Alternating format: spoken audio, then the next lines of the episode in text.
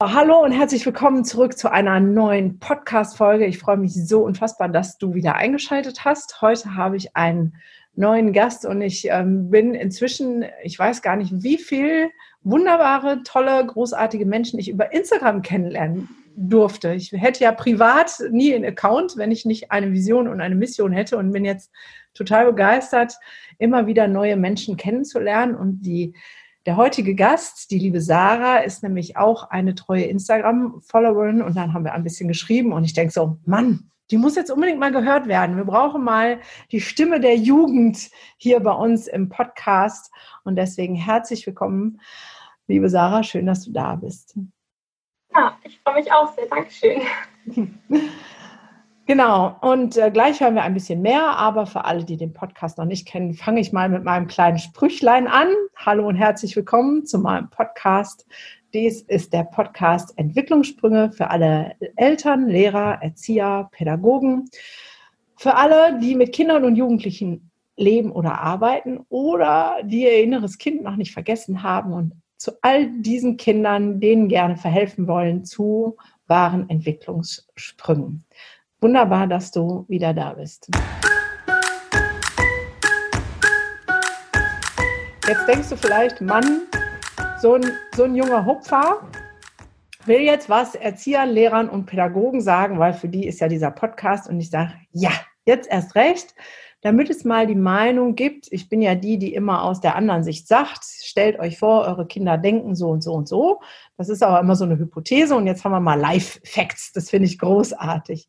Sarah, erzähl doch mal ganz kurz, wer, wer du bist, wo du herkommst, wie alt du bist und was du gerade machst. Ja, genau. Also ich bin Sarah, ich bin 18 Jahre alt. Ich gehe aktuell in die 12. Klasse. Dadurch, dass ich G9 habe, habe ich noch ein Jahr bis zum Abi. Und ich komme aus Dorsten, aus der kleinen Stadt. Und ähm, ja, genau. Ja, auch aktuell, ja, nicht zur Schule, klar, aber es ist viel zu tun. Viel, viel zu tun. Ja, genau, das ist die aktuelle Situation, da gehen wir auch gleich drauf ein. Dorsten, ich komme ja eigentlich aus dem Pott, also ich bin ja im Essen, Mülheim und Essen groß geworden, ist gar nicht so weit entfernt. Hast du noch Geschwister? Ja, ich habe eine Zwillingsschwester, meine bessere Hälfte. Echt? Ne, ja. Ein Eich oder zwei Eich? Da bin ich immer nee, zwei Eich. genau. Ein Herz und eine Seele.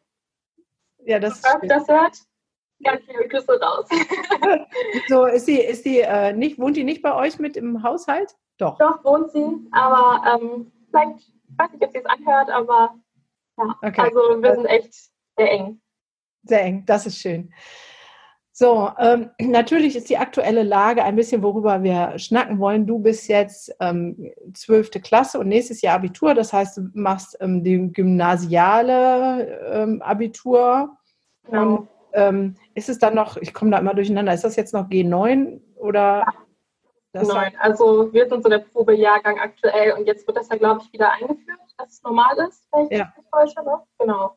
Ja. Okay. Ähm, wie hast du denn bis jetzt so, ähm, bevor wir mal auf die aktuelle Situation zu sprechen kommen, wie hast du denn deine Schulzeit bis jetzt ohne Corona erlebt? Was würdest du sagen, was war richtig cool und wo hast du gedacht, Mann, äh, geht's noch? Also, ähm, wenn ich ganz vorne anfange, in der Grundschule, muss ich sagen, bin ich super gern zur Schule gegangen. Ich habe es echt genossen. Ich hatte aber auch tolle Lehrer, muss ich sagen. Mhm. Ähm, dann was, was ist für dich ein toller Lehrer, wenn ich da mal kurz zwischengrätschen darf? Was ist für dich ein toller Lehrer? Ähm, ein Lehrer, der uns sieht, uns Schüler sieht und mhm. nicht nur darauf aus ist, uns Stoff zu vermitteln, sondern der für uns da ist und man das auch merkt. Und an sich einfach ein sympathischer Mensch ist. Das ist klar, das ist Grundvoraussetzung. aber das ist aber auch ähm, ja, eigene Wahrnehmung. Ja, aber das heißt, ein Lehrer, der auch in der Lage ist, ein bisschen Beziehung aufzubauen. Also ne, sehen werden hat ja was damit zu tun, dass ähm, auch ein Stück Bindung, Beziehung da ist. So. Absolut, das ist grundlegend, finde ich. Also ich finde, das gehört dazu und ähm, ist eine Grundlage dafür, dass man überhaupt guten Unterricht machen kann. Ja, sehr cool. Okay, und dann in der weiterführenden Schule? Ähm, ja, dann hat man schon gemerkt, dass langsam der Leistungsdruck kommt. Also der war tatsächlich auch schon in der Grundschule generell erstmal da, weil immer gesagt wurde, ja, und du musst ja aufs Gymnasium und so weiter und wenn du das und das nicht erreichst, dann kannst du das nicht. Aber der wurde dann halt nach und nach immer mehr. Und ähm, gerade in der Oberstufe wird super viel erwartet, also da, wo ich jetzt bin. Und ähm, das ist teilweise halt ein Leistungsdruck, wo ich kaum jemanden kenne, der damit klar, also gar nicht klarkommt damit oder so. Das ist halt super schwierig. Und ja, ich weiß nicht, also es ist halt stressig. Ich gehe generell ganz gern zur Schule, wobei ich das auch nach und nach, je höher ich kam, auch abgelegt habe. Also mhm. irgendwann hat der Spaß aufgehört in der Schule und dann geht man nur noch gerne zur Schule, weil man seine Freunde sieht. Und jetzt ist es halt so, ja, man möchte sein Abi einfach machen und dann ist gut. Also dann freut man sich dann, dass man raus ist. Ja. Kennst du den Be Begriff Bulimie lernen? Ja, selber oft angewendet. Okay, was verstehst du darunter? Einfach mal so. Also, das, was ich darunter verstehe, ist, also wir haben ja unsere, ähm, unsere ganzen Klausurenphasen, die sind sehr eng getaktet. Und ja, dann heißt es erstmal lernen, lernen, lernen. Ähm, meistens so ja, ein paar Wochen vorher. Ähm, für ein paar Klausuren vielleicht auch ein paar Tage vorher, kommt immer drauf an. Und ja. das aber, ähm, so wie ich lerne, ist, ich schreibe mir ganz, ganz viele Lernzettel. Also ich gucke, dass ich das versuche, so ein bisschen zu äh, strukturieren. Und diese Lernzettel werden dann auswendig gelernt. Und dann so kurz vor der Klausur, wenn ich reingehe, dann werden die weggeschmissen. Und das passiert auch mit den ganzen Infos nach der Klausur, die sind dann weg. Also ja. das ist halt so, das ist kein effektives Lernen, zumindest kein langfristig, also es ist halt nicht langfristig gedacht. Das ist für das, was ich gerade ablegen muss und danach ist vorbei. Das heißt, du kannst jetzt schon sagen, dass du Sachen, die du gelernt hast, auch schon wieder vergessen hast. Das habe ich schon öfter gemerkt, weil wir teilweise ja auf ähm, ein paar Sachen auch zurückgreifen. Ja. Und ja, die sind halt nicht da, die Sachen. Es kommt aber halt auch stark darauf an, wie man sie gelernt hat. Also es kommt natürlich auch darauf an, was für ein Lerntyp man ist. Wenn man zum Beispiel mit Videos gut lernen kann, dann behält man die Zeit ganz gut oder mit Eselsbrücken. Dann sind ja. das Sachen, die man gut behalten kann, aber Formeln oder so, vergisst man. Also das ist nichts, was man dann behält. Ja, das merke ich ja. Ich meine, ich bin ja schon ein paar Tage länger raus, aber das merke ich ja in dem Homeschooling-Nummer mit meinem Sohn. Ähm, früher hatte ich Mathe-LK und jetzt gucke ich die, die äh, Aufgaben von dem an und denke so, nee, ist klar, was ist das? ja, ähm, hm, genau, jetzt sag doch mal dein schönstes und dein schrecklichstes Schulerlebnis. Ja, das ist eine gute Frage.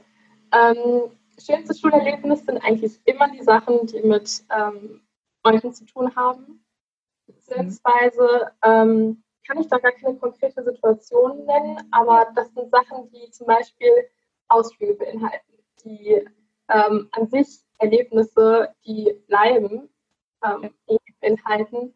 Oder ähm, auch einige Lehrer, die für mich eine große Rolle spielen, weil ich habe einige ganz, ganz tolle Lehrer, auch aktuell noch. Und ähm, bei denen Unterricht zu haben, ist einfach ein tolles Erlebnis und das vergisst man nicht. Also ich werde einige noch, ähm, glaube ich, jahrelang noch äh, behalten, weil die einfach so großartig sind.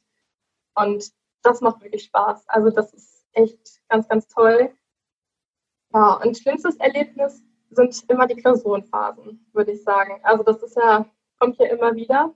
Ähm, und Klausurenphasen sind immer die Sachen, die einen extrem stressen oder die mich extrem stressen, weil das einfach total viel einen abverlangt und auch überhaupt keine Rücksicht darauf genommen wird, was für Voraussetzungen man gerade mitbringt, ob man gerade dazu in der Lage ist, das zu leisten oder nicht. Und das wird einfach erwartet und vorausgesetzt und das ist halt super schwierig und ähm, hat auch schon zu einigen Nervenzusammenbrüchen geführt.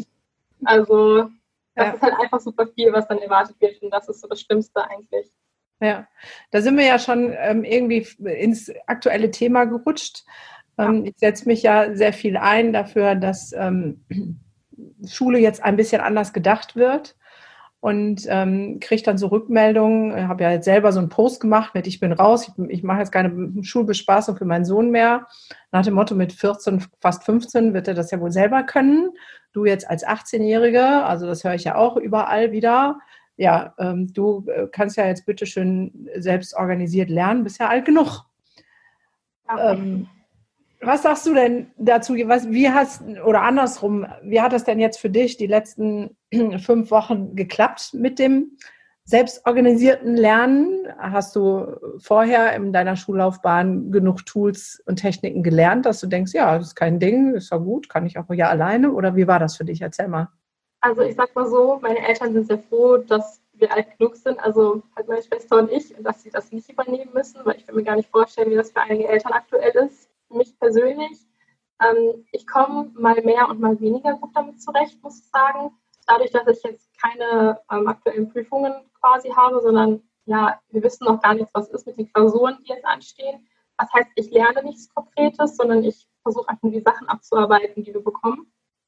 Die drei Wochen vor den Osterferien, die waren echt heftig. Also wir haben wirklich sieben Tage die Woche von morgens bis abends gearbeitet, weil die Lehrer das anscheinend nicht einschätzen konnten, wie viel das ist, was sie da hochstellen. Und das war wirklich auch so, dass man ja auf sich alleine gestellt war, außer dass wir versuchen, zum Beispiel Aufgaben mit Freunden zusammen zu erledigen durch Videocalls oder so, dass man sich so zumindest so ein bisschen unterstützt.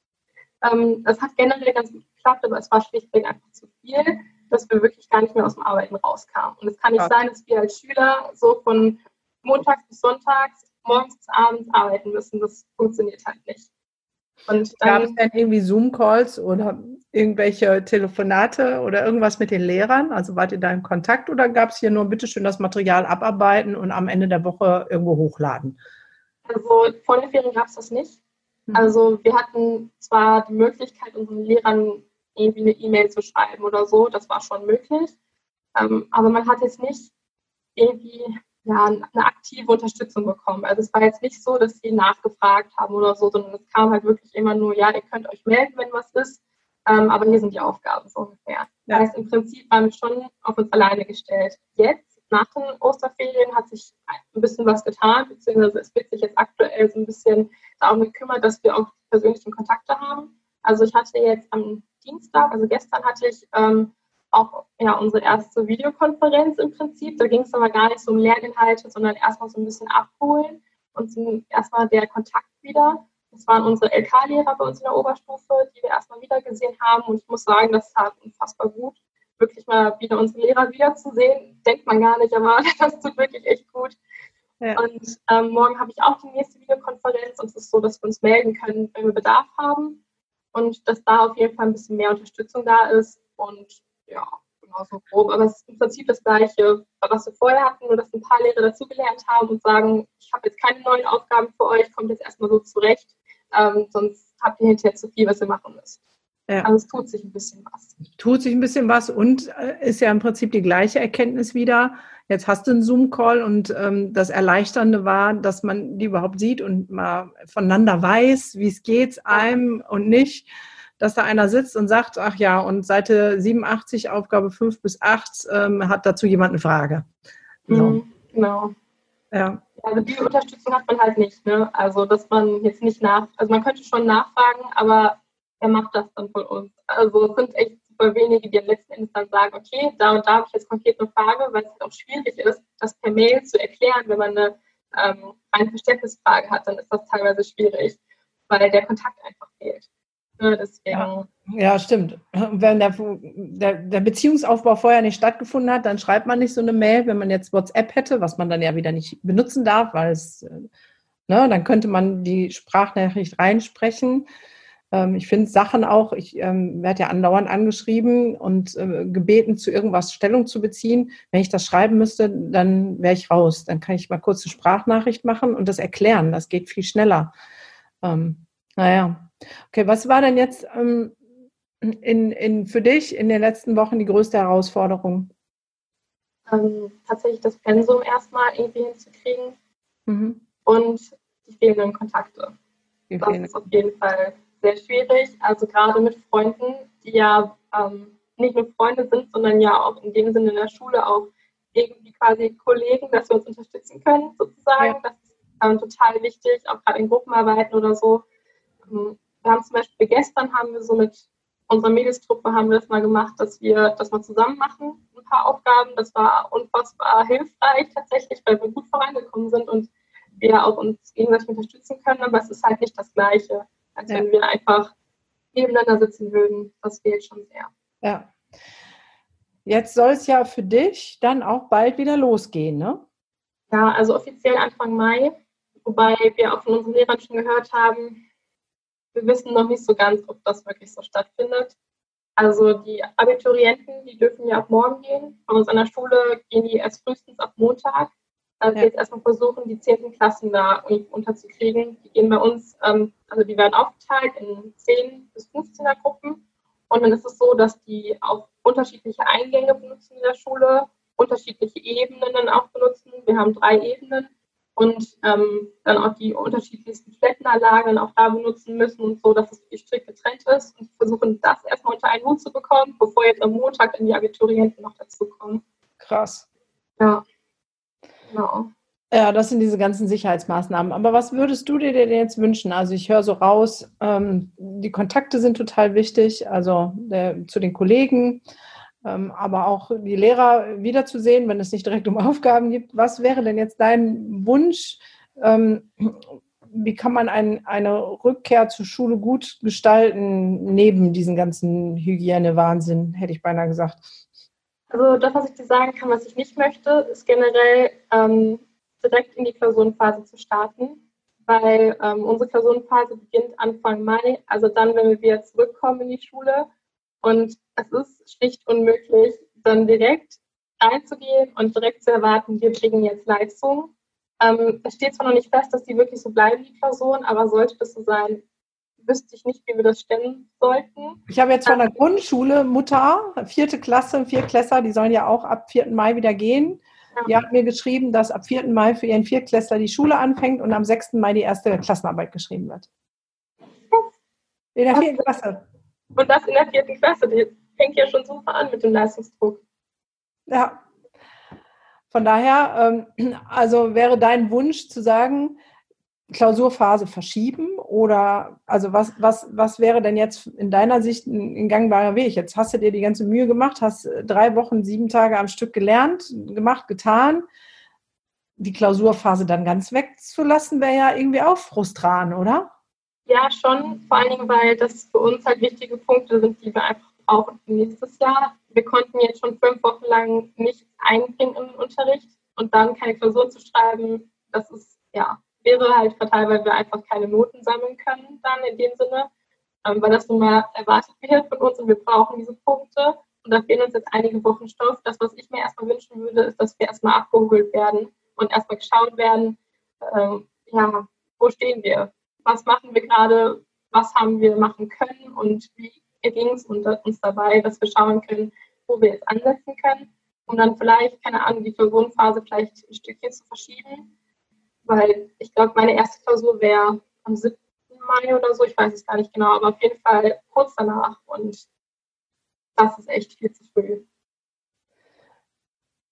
Ja, da, also stelle ich mir auch sehr stressig vor, wie so, es fühlt sich so an wie so aus dem Nichts, ne? weil man keine Anbindung hat, keinen Kontakt, weder zum, zum Lehrer, jetzt so ein bisschen und nicht zu den Kollegen. Und dann kommt man, also fühlt sich so an wie ins kalte Wasser gesprungen, so schwimmen jetzt.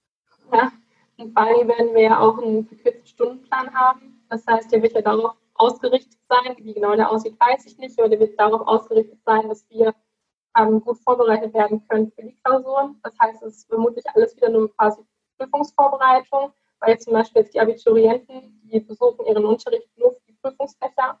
Und jetzt auch die zehnten Klassen haben jetzt nur in Deutsch, Mathe, Englisch. In den Fächern, in denen sie auch die Prüfungen schreiben, haben sie auch nur Unterricht. Und ja, es wird quasi so auf das Nötigste begrenzt. Das ist generell erstmal sinnvoll schon, aber es ist reine Prüfungsvorbereitung. Das hat nichts mit dem normalen Unterricht zu tun, wo vielleicht ähm, noch ein bisschen mehr dazukommt, als dass man nur Stoff vermittelt. Ja, aber da wäre ja die spannende Frage, ich glaube, die stellt sich keiner oder traut sich keiner mal laut auszusprechen. Wie geht es denn grundsätzlich weiter? Ne? Also ich sage jetzt mal, mein Denken ist darin, dass äh, das Corona-Ding mit allen Folgen und Nebenwirkungen uns locker noch ein Jahr beschäftigt. Das heißt, an normal Unterricht, normal Pensum, normale Klausuren, normale Prüfungen ist ja ähm, meines Erachtens kaum zu denken. Jetzt, ich weiß, ich weiß nicht, war es Frankreich, irgendein oder Norwegen, die haben jetzt alle Prüfungen abgesagt. Die haben gesagt, ähm, wir, tun uns, wir tun unseren Kindern den Stress nicht an. Wir lassen das jetzt wir kommen mal einfach erstmal alle klar. Ähm, wie, wie würdest du das einschätzen? Also ich glaube, dass es halt erstmal generell schwierig wird, weil wir sind ja nicht die Einzigen, die zur Schule gehen müssen und Klausuren ablegen müssen. Wir sind, glaube ich, um die 1000 Schüler bei uns an der Schule und man kann jetzt nicht in den nächsten Wochen, das wird auch nicht passieren, dass alle wieder zur Schule gehen. Und wir werden ja Stück für Stück wieder reingelassen. Und ich glaube, dass gerade die anderen Jahrgänge, die jetzt weiterhin zu Hause unterrichtet werden müssen, dass die da jetzt gerade ein großes Problem auch haben. Und ähm, dass für die Klassenarbeiten, Klausuren, dass das für die nicht möglich sein wird. Nicht in der nächsten Zeit. Ja, jetzt habe ich schon eine Idee gehört, ähm, zu sagen, okay, dann müssen wir halt den Samstag mit reinnehmen, um irgendwie Schichtunterricht und sonst was zu gewährleisten. Tolle Idee. Meine Söhne haben auch so reagiert. Haben mir Vogel gezeigt, sagen, Mama, da geht's noch. Ich meine, andererseits, wenn man einen anderen Tag dann wegnimmt, wenn man bei diesen fünf Tagen bleibt, ist es ja generell ein Tag wie jeder andere. Ja. Ähm, nur es ist halt die Frage, wie die anderen ja, die anderen Rahmenbedingungen sind, sagen wir mal so. Ja. Ich bin ja der festen Überzeugung, dass wir jetzt die einmalige Chance haben, äh, komplett neu zu denken. Wie sollte Schule aussehen? So. Äh, dem möchte ich eine Frage vorstellen. Jetzt machst du dieses Jahr noch und nächstes Jahr Abitur. Gehen wir mal davon aus, dass trotz Corona alles fein ist und du machst ein feines Abitur. Wie gut fühlst du dich denn aufs Leben vorbereitet von dem, was du dann gelernt hast? Also was ist deine Idee? Was, weißt du schon, was du danach machst? Also ich möchte gerne studieren, ich möchte gerne auch Kinder- und Jugendlichen Psychotherapeutin werden.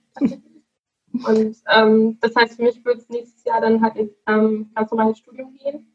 Das heißt, ich würde im Prinzip ja, wieder in die gleiche Lernreihe reingehen, nur halt an einer anderen Schule sozusagen. Ja.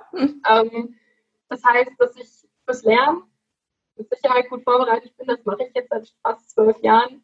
Ähm, und wir wurden in dem Sinne gut vorbereitet, dass wir ähm, auch solche Berufstage hatten zum Beispiel. Das heißt, wir wissen, wie wir weitermachen können, wie bewerbe ich mich und so weiter. Das wissen wir generell schon.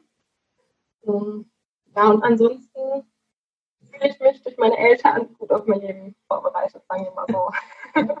Das ist ja auch gut so, dass ja die Eltern haben ja auch einen kleinen Job in dem ganzen Spiel. Genau. Aber okay, dann, wenn, wenn jetzt die Chance ist, weil sowieso alles ähm, gerüttelt und geschüttelt wird und es ja weltweit gerüttelt und geschüttelt wird und wir ja nicht Sorge haben müssen, dass wir in irgendeiner Vergleichsstudie vielleicht schlechter abschneiden, was wäre denn deine Vision? Was dürfte sich ändern, wo du sagst, Mann, das wäre so gut, wenn das mal endlich anders wäre? Also ich glaube, was sich jetzt ähm, ganz toll zeigt, ist, dass man uns Schüler nicht über einen Kamm scheren kann, dass wir nicht alle gleich sind, dass wir nicht alle die gleichen Voraussetzungen haben, dass wir auch nicht ähm, alle genormte Prüfungen schreiben können in dem Sinne und dass wir auch nicht äh, allen Ansprüchen quasi genügen können. Das funktioniert einfach nicht. Und ich glaube, dass das, was wir jetzt erleben, im Prinzip nur noch mal aufzeigt, was eh schon längst das Problem war. Also, dass einfach viele Schüler nicht als einzelne Personen gesehen werden, zumindest nicht von allen Lehrern. Also ich möchte da jetzt auch nicht alle Lehrer über einen Kamm scheren. Da sind ja. durchaus Lehrer dabei, die das anders machen. Aber ich möchte auf jeden Fall, dass das mehr berücksichtigt wird. Es gibt so viele Kinder und Jugendlichen, die aus verschiedensten Gründen nicht dazu in der Lage sind, Prüfungen schreiben zu können. Es gibt mit Sicherheit auch ähm, ein paar Sachen, die das unterstützen können. Es gibt zum Beispiel so einen, heißt glaube ich, Nachteilsausgleich. Das ist bei Kindern und Jugendlichen möglich, die irgendwie eine körperliche oder auch seelische Erkrankung haben, den gibt es. Ähm, dann heißt es zum Beispiel, man kann zum Beispiel Prüfungen oder die Prüfungszeit verlängern oder man bekommt eine längere Vorbereitungszeit. Das gibt es schon, aber wirklich individuell ist das auch nicht.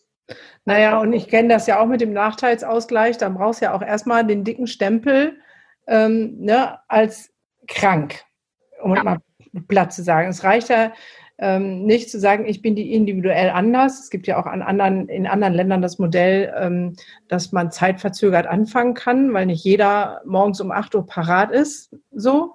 Ähm, wäre ja auch eine Form von Individualität. Und bei uns ist das, was es an individuellen Behandlungsweisen geht, wird dann direkt als ähm, integrativ bezeichnet. Und vorher braucht es den Stempel, du bist nicht richtig, du bist nicht in Ordnung, weil du bist nicht ähm, systemkonform. Ich sag's mal ganz, äh, ganz platt. Äh, ne? Ähm, das heißt, das meinst du nicht, sondern eher ein äh, Berücksichtigen von individuellen ja, Lernmöglichkeiten auch. So wie du sagst, der eine ähm, braucht vielleicht ein bisschen länger, um eine Klausur zu schreiben. So. Absolut. Wäre das nicht gleichzeitig die Gefahr? Also wie müsste man sowas kommunizieren? Weil ich höre schon, ja, aber wo ist die Vergleichbarkeit? Und dann fühlt er sich benachteiligt, weil der musste nach einer 60 Minuten abgeben und der durfte 90 Minuten schreiben. Also wie, wonach würdest du das denn bemessen? Wonach, was wären deine Kriterien? Also ich glaube, dass das Wichtigste erstmal ist, dass man im Kleinen anfängt. Und ich glaube, dass das bei kleinen Gesten schon anfängt, dass man die einzelnen Personen als einzelne Personen wahrnimmt. Und das fängt bei den Lehrern an, wie sie uns behandeln, wie sie mit uns umgehen, dass sie eben nicht vorne stehen, uns Arbeitsblätter geben und dann irgendwie diesen typischen Frontalunterricht machen. Und die Lehrer so ein bisschen unnahbar wirken, würde ich fast sagen, weil man nichts über diese Person weiß. Ich meine, sie müssen jetzt uns keinen Lebenslauf aufzeigen, aber dass man zumindest weiß, wer ist dieser Mensch, der da vor mir steht und wie du auch schon sagst, Bindung aufbauen. Das ist so wichtig, weil das so viel ausmacht für uns Schüler. Das wissen einige Lehrer irgendwie gar nicht, dass das für uns total wichtig ist. Aber wenn wir eine gute Beziehung zu den Lehrern haben und die uns als das sehen, wer wir sind, nämlich als eine Person mit verschiedenen Bedürfnissen, dann glaube ich, dass man damit schon was ganz Großes erreicht hat erstmal und dass das der erste Schritt zur Besserung ist auf jeden Fall. Ja, okay. Also ich wurde im, im, von meinen Kollegen oft angemahnt, früher zu sagen, Gunda, das kannst du doch alles nicht erzählen, auch im therapeutischen Kontext. Ähm, das ist alles viel zu privat. Dann sage ich, nee, ich mache mich dadurch verletzlich und nahbar und dadurch auch authentisch und habe im Prinzip von meinen Patienten immer die Rückmeldung gekriegt. Und wenn ich mich an meine Schulzeit erinnere, dann ist die Lehrerin Ingrid Biermann heißt sie. Guck mal, weiß ich Vor- und Zunamen noch. Ist meine Heldin, obwohl es ähm, schon 30 Jahre her ist, weil die, ich weiß, wo die wohnt. Ich äh, war schon mal bei ihr zu Hause am Ende und ähm, wir haben uns viel über dies und das und jenes unterhalten und die war einfach, ohne dass sie mir ihr Privatleben offenbart hat, war die nahbar. Was sind denn die Indizien? Jetzt wollen wir den Lehrer mal ein bisschen auf den Sprünge helfen ähm, damit sich Nähe produziert. Also dazu muss ich ja nicht wissen, was die Hobby sind und was die Lieblingsfarbe ist und was sie am Sonntag gegessen haben. Was macht für dich Nähe im Schulalltag aus? Also ich weiß nicht, ob ich die Merkmale wirklich so auf die Reihe bekomme, aber ich habe eine Lehrerin, die ist für mich eine ganz große. Also ich habe das unglaublich gern bei ihr und sie macht ihren Job unfassbar gut. Und nicht nur vom Stoff her, sondern ja, von der reinen Beziehungsebene her, das, was sie anders macht als anderes, dass sie uns die Möglichkeit gibt, ähm, weiß ich nicht, so ein bisschen mehr teilzuhaben irgendwie. Also das, was sie halt macht, ist, dass sie viel erzählt auch und nicht nur, weiß ich, sie zieht das halt nicht so durch. Also sie hat jetzt keine klare Linie, klar, sie macht Unterricht, aber sie zieht das jetzt nicht so klar durch und lässt links und rechts aber auch noch was dran quasi und vor allen Dingen das, was sie macht, ist, dass sie für uns Schüler da ist. Also das heißt, wenn irgendjemand Probleme hat, dann erstmal sieht sie das. Das heißt, ich muss das nicht direkt konkret ansprechen. Ich habe da und da Probleme und ich komme da und da nicht mit. Und ähm, sondern sie sieht das, spricht es an und kümmert sich darum. Und allein dieses drum kümmern, allein dieses Dasein ist für mich eine Sache, die unfassbar wichtig ist und die dazu führt, dass man auch generell im Unterricht besser dabei sein kann. Ja. Das beinhaltet aber als erstes einen Blick ne, ja. für, für ähm, jeden Einzelnen, um vielleicht Nuancen wahrzunehmen und zu sagen, ach, mal, ich nimm gerade wahr, irgendwie hakt es bei dir, ist was los. So, ja. kann ich mir das so vorstellen. Ja, genau. Und ich finde halt auch, ich meine, die Lehrer kennen uns teilweise jahrelang. Also ich habe ähm, ein paar Lehrer, die kennen mich seit der fünften Klasse, die kennen mich jetzt seit sieben Jahren. Ich glaube, wenn ich mich in meinem Verhalten verändern würde, dann mhm. würden die das durchaus merken und wissen dann auch, okay, da ist vielleicht irgendwas im Busch, ist vielleicht gerade nicht so toll. Und dann würde ich tatsächlich zum Beispiel auch erwarten, dass vielleicht auch die nötige Akzeptanz noch da ist, beziehungsweise dann auch das Hilfsangebot im Prinzip. Und das, und das erwarte ich auch, oder beziehungsweise merke ich auch bei anderen Mitschülern, dass sie ähm, teilweise merken und meinen, sie würden gar nicht gesehen werden, möchten es aber auch nicht ansprechen, weil dann sind sie ja auch irgendwie verletzlich und können die Leistung nicht bringen. Ja.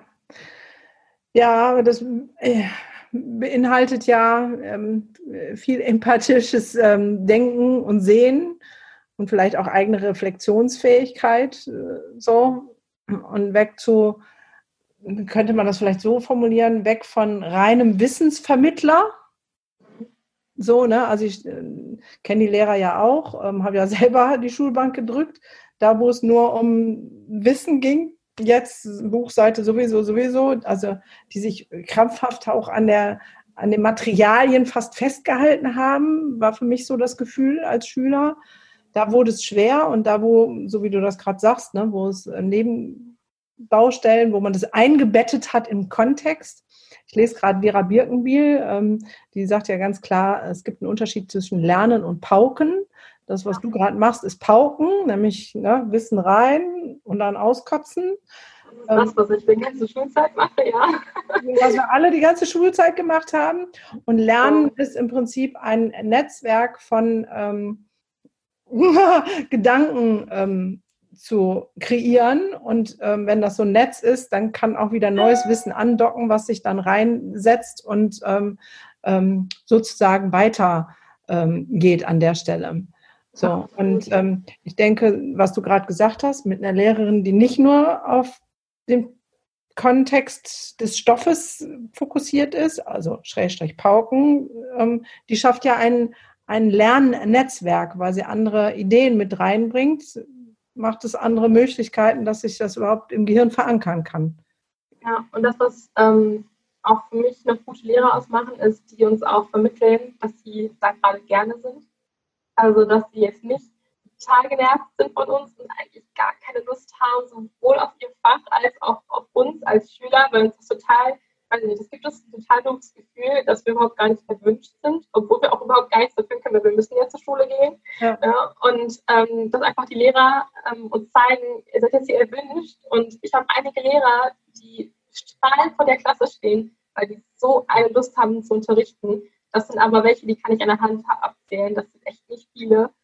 Und das würde ich mir echt wünschen, weil das ist total wichtig. Und ich glaube aber auch, dass dieses Beziehungen aufbauen, das ist kein Zauberwerk. Also das eigentlich, das sind so die kleinen Sachen. Ne? Und das erfordert eine Menschenkenntnis. Aber ich glaube, dass man das auch, wenn man selber Kinder hat, durchaus gut nachempfinden kann.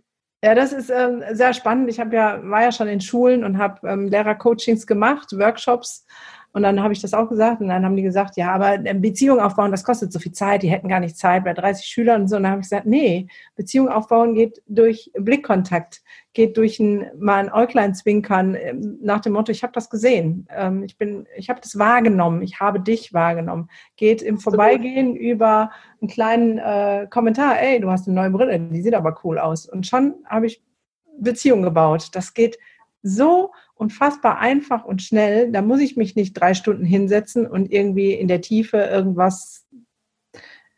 Ja, okay, wir sind einer Meinung. ja, da, liebe Lehrer, lasst es euch sagen, Beziehung geht leicht. Es ist so wenig, was nötig ist. Ein bisschen Aufmerksamkeit, ein bisschen Empathie, ein bisschen mehr Mimik im Gesicht und da ist schon ganz viel gewonnen. Okay, wir kommen schon so, so langsam in Richtung Ende. Was wäre denn, also zwei Wünsche, was wäre dein erster Wunsch an ähm, vielleicht auch das Bildungsministerium jetzt in dieser Zeit für den weiteren Verlauf von Schule und was wäre dein Wunsch für an die Lehrer? Mein Wunsch wäre erstmal Druck rausnehmen. Also, dass wir jetzt nicht das Gefühl vermittelt bekommen, dass wir jetzt Leistung bringen müssen. Also das Problem ist halt, dass wenn wir sagen oder wenn wir uns dagegen wehren und sagen, okay, wir machen das jetzt nicht mehr und wir folgen uns diesem Leistungsdruck nicht mehr, dann hat das immer Nachteile für uns Schüler, weil wir immer am kürzeren Hebel sitzen. Das ist einfach ähm, das, was oben eingesetzt werden muss. Also wir brauchen diesen Leistungsdruck jetzt gerade in diesen Zeiten nicht. Ich meine, ich persönlich habe Glück, ich lebe in einer guten Familie, ich habe keinen Druck von zu Hause und ähm, ich komme damit relativ gut zurecht, verhältnismäßig. Ähm, aber es gibt Leute, die das nicht haben. Und das sind ja. nicht wenige. Und ähm, was ich mir generell wünschen würde, wäre erstmal ein Umdenken von den Lehrern. Äh, und zwar ein Umdenken dahin, dass wir einfach einzelne Menschen sind mit unterschiedlichen Bedürfnissen und dass wir auch einfach Schule besser machen können, indem halt Lehrer zum Beispiel Beziehungen aufbauen oder uns auch einfach mal ein bisschen mehr bieten als einfach nur Schulstoff. Das, ja, wunderbar. Das finde ich ein, ein großartigen Abschluss für unser kleines ähm, Gespräch. Ähm, das mit der Beziehung, das unterschreibe ich so sowas von, weil es gibt den wunderschönen Satz, Bindung geht vor Bildung. Wenn keine Bindung, keine Beziehung da ist, dann klappt das auch nicht mit dem Lernen. Ja. Liebe Sarah, ich drücke dir alle Daumen, alle zwei, fünf, acht, die ich habe, dass das für dich gut läuft, schon mal jetzt mit dem Wiedereintritt und dass du nächstes Jahr dein Abitur machen kannst in diesen unsicheren Zeiten, wird das eine Herausforderung. Und du wirst dir wahrscheinlich dreimal mehr auf die Schulter klopfen können und sagen können, ich damals habe es in der Krise geschafft. Trotz Corona. so, dann gibt es wahrscheinlich ein neues äh, Abi-Motto, Corona-Abi oder so. Mhm, vermutlich. ja, vielen Dank für deine Zeit ähm, und ähm, deine offenen Worte. Sehr gerne. Und an alle Zuhörer ein herzliches Hallo und ähm, alle Shownotes, alles, was ich sonst sozusagen habe, findet wie immer unter dem Podcast oder dem YouTube-Video, egal wo ihr es guckt. Ähm, ich freue mich immer über Kommentare, Rückmeldungen, Likes, ähm, also immer her damit. Ähm, und kritische Anmerkungen übrigens auch. Auch die finde ich mega cool, weil nur wenn wir in den Diskurs gehen können und was von verschiedenen Meinungen angucken, können wir gemeinsam was ändern. In diesem Sinne, habt einen feinen Tag.